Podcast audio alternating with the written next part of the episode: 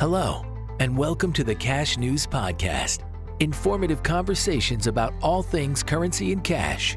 We'll share insights on the issues affecting the world of cash today, like cash security, payments technology, and the cash supply chain. Your hosts, Tom Meehan and Sean Ferrari, hope to inform industry professionals and support better cash security and management by sharing the latest information on trends, strategies, and technology. This is the Cash News Podcast. Now, here's Tom and Sean. All right, we're back. Cash News Podcast. We have an episode number today, episode forty-three. Can you believe we've Oof. done this forty-three times? forty-three. That is, uh, not to give away my age, but we're approaching, we're approaching uh, one episode per year of my life. Yeah. Maybe in the next couple. It's exciting. That is exciting. And then we'll have to celebrate at fifty, and if we make it to one hundred with everything going on. But, uh, yeah, and this is going to get aired March first. So our producer, Chris, has done what we've not been able to accomplish before, as we know actually when it's going to be aired. Although we're ahead, man. It's happy Valentine's Day. It is Valentine's Day. Yeah, I, I realize I do not have red on. Neither of us do, it appears. So uh, we'll have yeah. to spiff it up for tonight if we're, uh, it, we're yeah. doing anything special for the special folks in our lives. Yep, I don't have. I don't. I don't think I have much red to wear that I could wear here. Maybe I'll borrow your jacket. Your oh yeah, my jacket. Shoes. That's a good point. Yeah. Maybe that's what I should wear tonight. Uh, yeah, yeah, not that, that I need that, it, but yeah, yeah. Um, yeah. So we're we're gonna make it a short one because I I know we both have to run. So let's uh let's start with you know uh, I guess a, a, a quick speed round on digital currency, and that includes a whole bunch of things. And now that it does, now yeah, that, uh, that's your life. That is now my life. Yeah. Of, of digital currencies. Who would have thought? Um, but no, it's, uh, it's exciting. I think, yeah, no, this week, and the thing with digital currency is there's always so much going on. And that's why I think we've talked about it as much as we have over the past year or so that we've been doing this, two years, maybe, that we've been doing these, these podcasts, right. Is that, um, there's just always something in the news about it. So this week, I think one of the things was, um, seen some news from J P Morgan on putting out a or their work towards putting out a new deposit token, um, which is kind of interesting. I mean, it's it's yet another flavor of a token of digitalized money that's out there. And I think it's as things kind of, you know, it's not a central bank digital currency because it's going to be issued by a commercial bank. Um, but at the same time, it's not, I guess it's sort of like a stable coin, um, but it's different in the sense that it's completely commercial bank money backed uh, backed up by someone's deposits, right? So there's, it's just tokenizing deposits essentially, hence the name deposit token.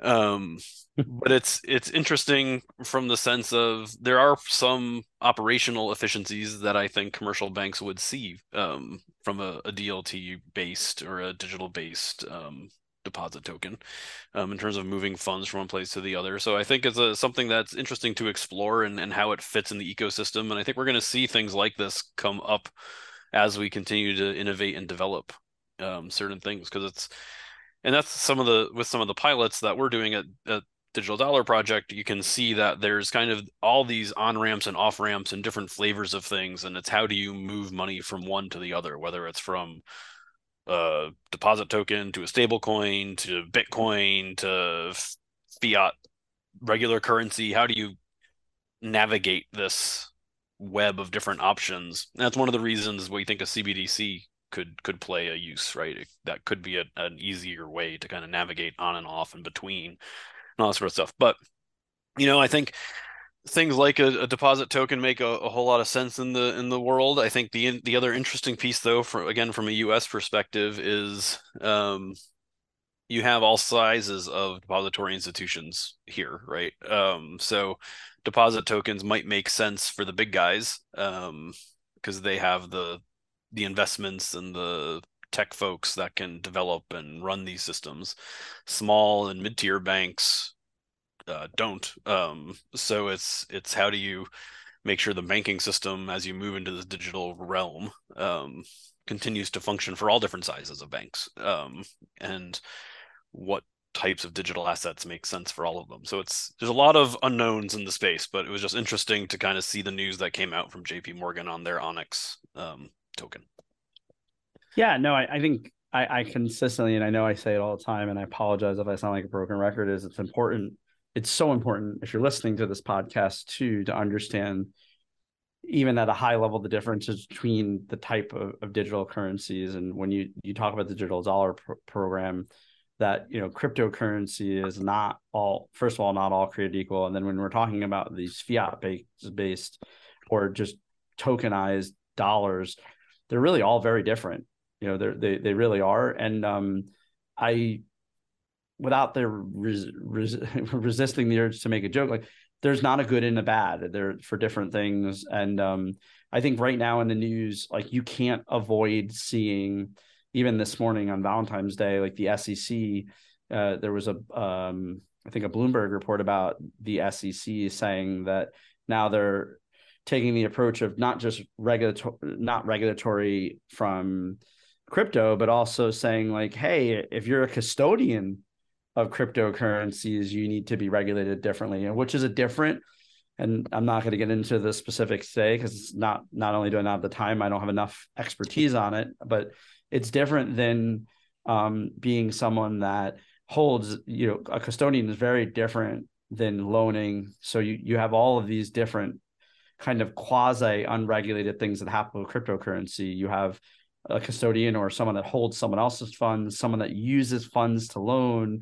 You have all of these different quasi, and while they're similar, you know, someone just possessing a digital wallet is different than someone that, you know, creates loans based on cryptocurrency, um, or has an investment opportunity for cryptocurrency. And none of them are regulated at this point. None of them are. And that isn't even to talk about, well, how do you just regulate it in general to make sure that people are paying taxes? So I think uh, a lay person that is just reading the journal uh, periodically might think they're all the same, but they're all very, very different. They all have very, very different implications. You know, um, the S E C's custodial piece is one very specific piece. It's not actually even necessarily tied to regulatory things around compliance on taxation. It's going like, hey, If you if you're going to hold people's money, there's got to be some sort of regulation around what you can and can't do with it.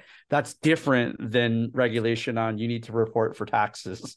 That's different than regulation on what is a lender if they're using cryptocurrency. Because we're, even if they're not insured and backed, there are things that have to go into place. So good, good, very interesting time. I think the crash was um, unfortunate, but you and I, you know, we should have.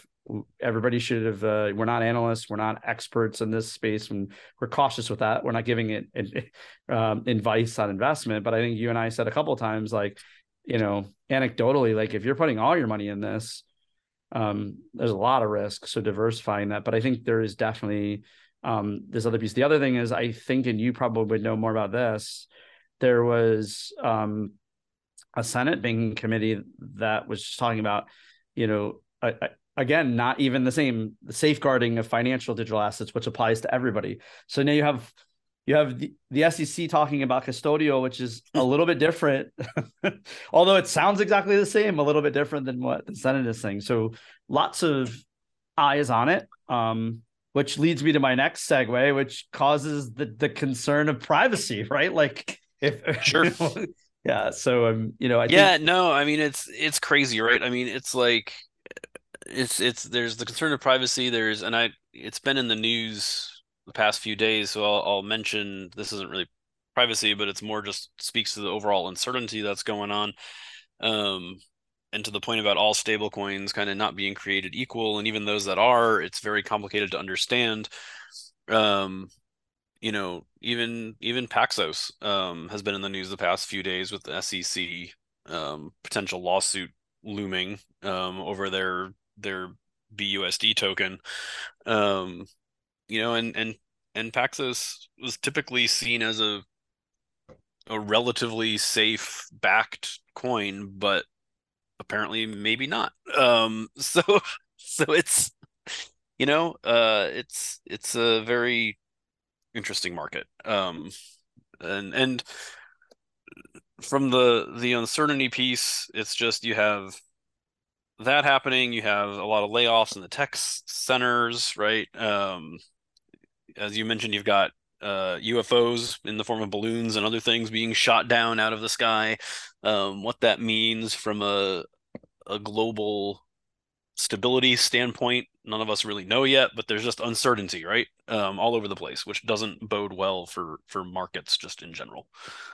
Um, which, yeah. And that, I think that that's kind of the, the theme of today, you know, is the uncertainty. And um, so uh, obviously I, I do a lot in the risk space. So I have another podcast where we're talking about kind of the intelligence wires and briefings are like, I thought when COVID was happening, it was like a science fiction book, like the things that were being said. And now I'm going like, like now you're getting like things like objects floating in the sky that are side, the octagon shaped objects that are floating with no propulsion. And then like, so it's wild, or like, and then, you know, just because we're having fun, right? There's art, we have a fun podcast. Like it, the interesting tactic of the Pentagon doing a briefing during Super Bowl, like, those are just things that literally, like, if you and I were writing a science fiction novel, like, okay, let's do this right in the middle of the Super Bowl during the halftime show.